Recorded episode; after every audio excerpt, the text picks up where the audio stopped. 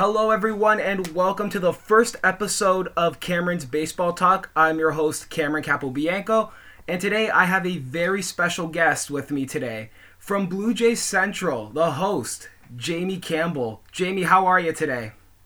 I am well, Cameron. How are you doing? I am very well. And before we get into the coronavirus and also mainly uh, the Blue Jays, why don't we talk a little bit about some personal things? Um, was there a growing up? Was there ever a memory you had of the Blue Jays watching them on TV or anything that made you want to go and be a part of the org, like kind of in a way a part of the organization? Oh, there were many of them. In fact, the very first memory I have was sitting at home on April 7th, 1977, watching the very, very first game ever played by the Blue Jays uh, at Exhibition Stadium. My father had tickets for the game, and he went with a bunch of his friends and promised me that when I was um, not so much older, but just he just wanted to go to the opening game by himself because there was going to be such a huge crowd there. He wanted to take me another day when uh, when maybe the crowd wasn't so large, and so I watched that one at home and became completely enamored uh, with the Blue Jays at that time. And then about uh, four weeks later, I think it was, we finally got to a game in early May of 1977, uh, a game against the Minnesota Twins on a gorgeous weekend. And it was it was everything I thought it would be. It was an absolute dream come true for me. So um, from there, I've had all kinds of memories. I've been to World Series games. I've been to Carlos Delgado's four home run game. I was there when Dave Winfield hit and killed a seagull with a baseball. I've seen guys whose names you would never remember, like Otto Velez hit four home runs in a doubleheader. It's just been uh, it's been such a pleasure being a fan of the organization, and now for the last 15 years, one of their broadcasters. Now, I want to ask you a little question going back to what you said about the World Series. Uh, where were you the night of 1993 when the Jays won their second consecutive World Series? In 1993, I had left Toronto to go and begin work as a weekend sports anchor for CBC in Edmonton, and I was in um, the basement of a good friend in Edmonton at a little bit of a gathering, a party uh, to watch the sixth game of the World Series, and that is where I was when Joe Carter walked it off. All right, and we'll get into a little more uh, Blue Jays in a minute. I just want to start it off with first of all saying thank you very much for coming onto this show and you're also act- one of my idols growing up. I always love watching you on blue jay central. I always have the tv on with my grandparents and my father just watching it. So again thank you very much for being here. My pleasure cameron. It's an honor. All right and let's start it off with the coronavirus obviously taking the world of baseball by storm and also other sports. Now there have been some sus- delays. Uh, the mm-hmm. nippon professional baseball in japan has delayed the start of their season because of the coronavirus, and the SC, SEC baseball tournament has been canceled, which includes the College World Series. Have you heard any word on other leagues being canceled, including like the Dominican leagues, the Latin leagues, any other leagues? I'm not so sure they're they're being canceled as much as they're being delayed because you know the truth about this coronavirus is we don't have real information as to how long this could take to evade. And, um, you know, the world is changing almost on a daily basis. Every morning we wake up and flip on the news, and we've learned that so many people have uh, passed away overnight, or a certain number of people in Canada have tested positive for the virus. So I think what baseball in general, and that would be every league, uh, especially those that are under the umbrella of Major League Baseball, like the Southern Atlantic League and the Northwest League and the Eastern League. They're all basically following the lead of Major League Baseball at this point. And, you know, it's impossible to predict when things get started again. We've heard the, the date of June 1st as, as a benchmark at this point simply because – in the United States, they've essentially banned gatherings of larger than 50 people for the next eight weeks. And if that's the case, that basically precludes baseball gatherings.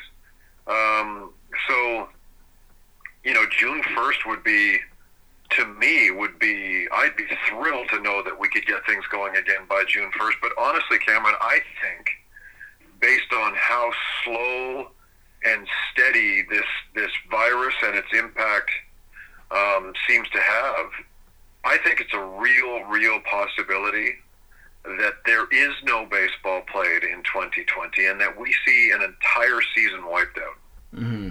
Now, with the MLB being suspended, like we were talking about just now, um, what does this mean for the season? Are we going to see a shorter season, or is it just going to be no All Star game? I've heard they're probably going to cancel that. Is there any word you have on that? Um, nothing. Again, nothing that's that's confirmed because the situation is so fluid and so impossible at this point to predict. I would be thrilled with any season, and I, as I told a few people the other day, you know, even if we got a 50 or 60 game schedule in in what I would call a sprint to the playoffs, um, that would be fantastic. But the way things are going, um, it's it's to me it's a no brainer that they they don't even think about holding an All Star game uh, because those days are going to be very very important. Um, when it comes to needing them to fill out some kind of a regular season schedule, you know, if there ever gets a point where, you know, there are um, there's an ability to to at least get teams together, you know, and get them on um, chartered aircraft, aircraft that are kept clean and um, and have uh, you know have been wiped down extensively, and and and allow the teams to travel and play in empty stadiums, so that baseball becomes um, a non spectator sport. They could play out the the season without spectators. Uh, that's something that I've heard mentioned, but it's not something that's being considered just yet. Obviously, mm-hmm. um, it's it's it's impossible to predict what things or how things are going to pan out in the next two months, three months, even six months. Now, let's talk a little bit about the Blue Jays. Are they still putting in work uh, during this time with the coronavirus, such as pitching? hitting or fielding, or are they just in isolation? It's very it's very limited. There there are a limited number of players that have access to the spring training facility.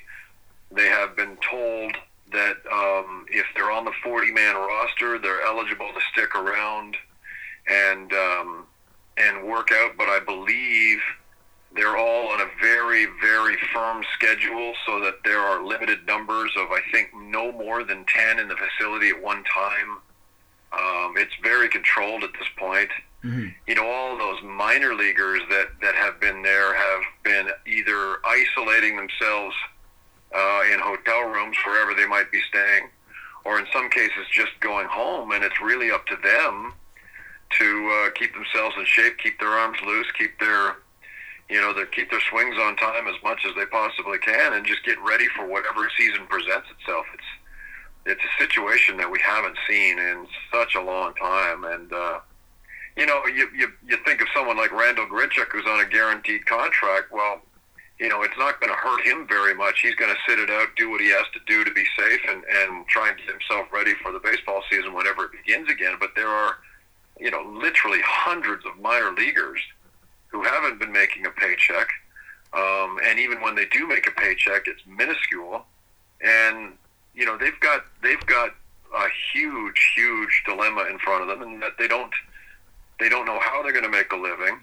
Um, they're contracted to a, a professional baseball team, so they're not really el- eligible for unemployment insurance, and and you know they're probably sitting in their respective homes, wondering what the heck they're going to do with themselves. Mm-hmm. Now, when the season starts, uh, what can we expect from the Blue Jays this season? And do you have like a prediction of where they can finish in the American League East standings? I have never been fond of predictions because it's just impossible to predict anything anymore. Anybody that says they can is wrong. Um, nobody ever saw the Tampa Bay Rays getting to the World Series in 2008, and I can assure you nobody expected the Washington Nationals by about the seventh inning of that wild card game last year to be the World Series champions. Um, so I'm not fond of predictions. It's impossible to make them. Um, the only thing I can tell you is that um, you know the, the, the pitching staff now for the Blue Jays is is so much better than it was a year ago. It was an absolute mess due to inexperience and injury and everything else. Um, and now you've got, you know, four, if not five, legitimate major league starting pitchers who can eat up some innings and keep a bullpen rested. And then, of course, you've got this really nice young core of players, whether it's Guerrero or Bichette or Biggio or Danny Jansen or Gurriel, and, and who knows, in a 60 game season, if they ever got one underway, these guys could do some serious damage. So, um, I mean, on top of all of that, you've got the best pitching prospect in all of baseball just waiting to make his major league debut. So, um, it's it's quite clear that the the future, especially the immediate future, is quite exciting. All right, and what are some who are some players, excuse me, that can have an impact on this team this season? Well, players. I mean, the obvious the obvious answer would be the guys that we saw come up and, and start to make their mark a year ago. Bichette Guerrero, who's got a lot of improvement ahead of him, but uh, boy, the the potential for Vladdy to be a Hall of Fame caliber player over many many years is there, and it's very obvious. Um, they've got some really really intriguing prospects. Uh, I would suspect if the season gets underway, and that's obviously in doubt right now. You'd see Nate Pearson at some point. He's the best pitching prospect in all of the game, and frankly, um, from what we saw in about four weeks of spring training, he was the best pitcher they have in camp. Um, they've got this. They've got a, a wealth of really interesting catching prospects, beginning with Alejandro Kirk, who um, uh, who really opened some eyes with his ability to hit, to hit the baseball uh, he was invited to camp as a non-roster invitee. Um, they've got a kid by the name of Riley Adams who who has real power and a, and a leadership quality that they love. Uh, Gabriel Moreno, who's only 18 years old, is a minor leaguer who should start to uh, make some noise in two or three years from now. Um, and then they've got some kids who you won't see for, for several years, like Jordan Groshans, who's one of the top prospects in the game right now. He was their first round draft pick uh, a year ago out of a high school in Texas, and he had a phenomenal first year in, in professional baseball. So, uh, you know, on the minor league side, there are kids coming. I'd like to think that the guy that might make a, a pretty interesting impact, who, who an unexpected impact if they get things started, would be Joe Panik, who was signed to a minor league contract. He might play the role of Eric Sogard this year if we ever get a season underway. A guy who can come off the bench, play multiple positions, a good utility man, and and uh, he's won a World Series ring in his lifetime, so maybe he's got some some expertise to pass along too. Yeah, and actually sticking with the topic of Joe Panik, a former World Series winner and a Gold Glove winner, uh, can you give us a little more depth uh, detail on what he can bring to the team when the season starts if he gets called up? Well, you know, I don't think he's going to get called up. I think if the season begins, when the season begins, he'll be on the opening day roster. In fact, I think they made that very clear when they added him to um, the 40 man a couple of days ago. They had to do that because he had an opt out clause, I think, in the middle of the month. And uh, they know that he was going to make this ball club. He's just one of those guys. He's not going to. He's not going to. He's not going to wow you with anything he does, but he's just a steady influence a guy who's really taken to some of the younger players on that team.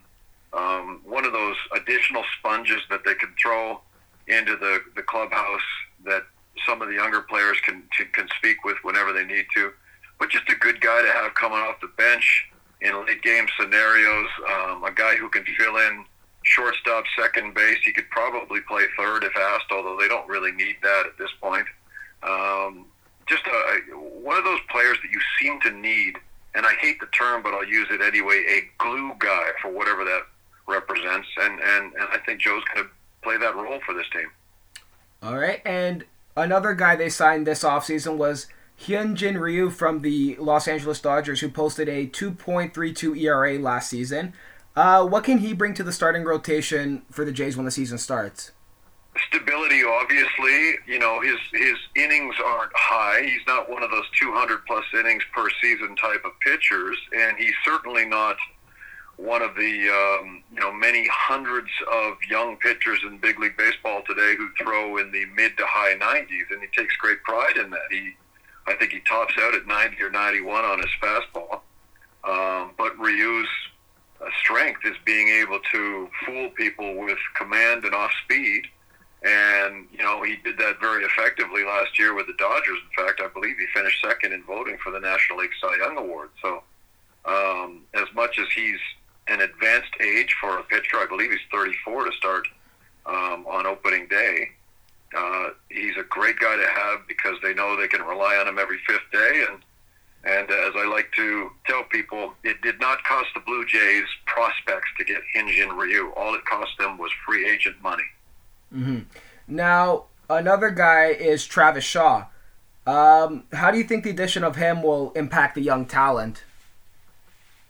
Good question. Um, it'll impact them from an historical perspective in that uh, with Shaw at first base, Biggio at second, Bichette at shortstop, and Guerrero at uh, third, you probably have the very, very first Major League infield made up entirely of second generation Major League players because all of their fathers played in the big leagues. Uh, Travis Shaw's dad, Jeff, was a pitcher for, among other teams, the Dodgers and Expos. Had a uh, down. He's kind of a gamble in that he had a down year a year ago, but a really good year, I believe, in 2017. I think he hit 31 home runs. Good pop from the left side. Um, and, you know, he's a pretty good defensive first baseman, too. So uh, I think the stability he offers is very similar to that offered by Justin Smoak all those years at first base. Mm-hmm. Now, Jamie, one last question for you is what advice can you give to young kids and adults looking to do what you do? Oh, um, well, the only advice I can give, there are several, several institutions that one can go to to study the craft of journalism, broadcast journalism, uh, sports media. There are various forms of it, obviously. It's ever changing, it seems. Um, you know, television isn't the primary uh, method of mass communication as it once was.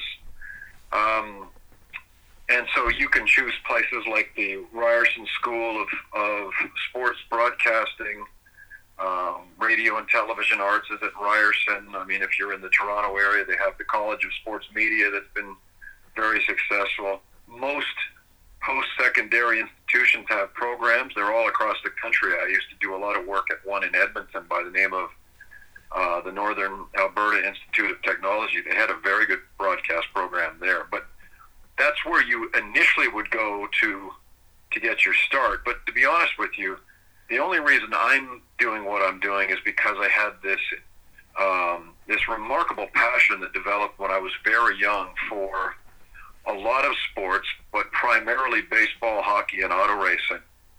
And I just figured out at a very young age, probably around the age of 13 or 14, that I wanted to channel myself into the media somehow, some way. And I just set my sights on it and made sure that everything I did in school was geared toward a career doing what I'm doing now. So, I mean, that sounds very, um, very general. I understand.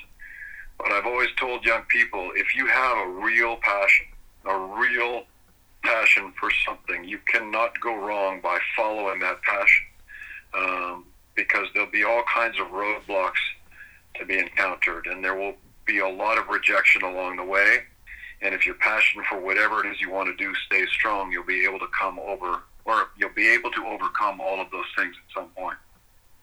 All right, Jamie, thank you very much for your time again. We really do appreciate it here. Good to speak with you, Cameron. Thanks for having me. And you as well, sir. Thank you guys so much for listening to the first episode of Cameron's Baseball Talk. We will catch you on the next episode.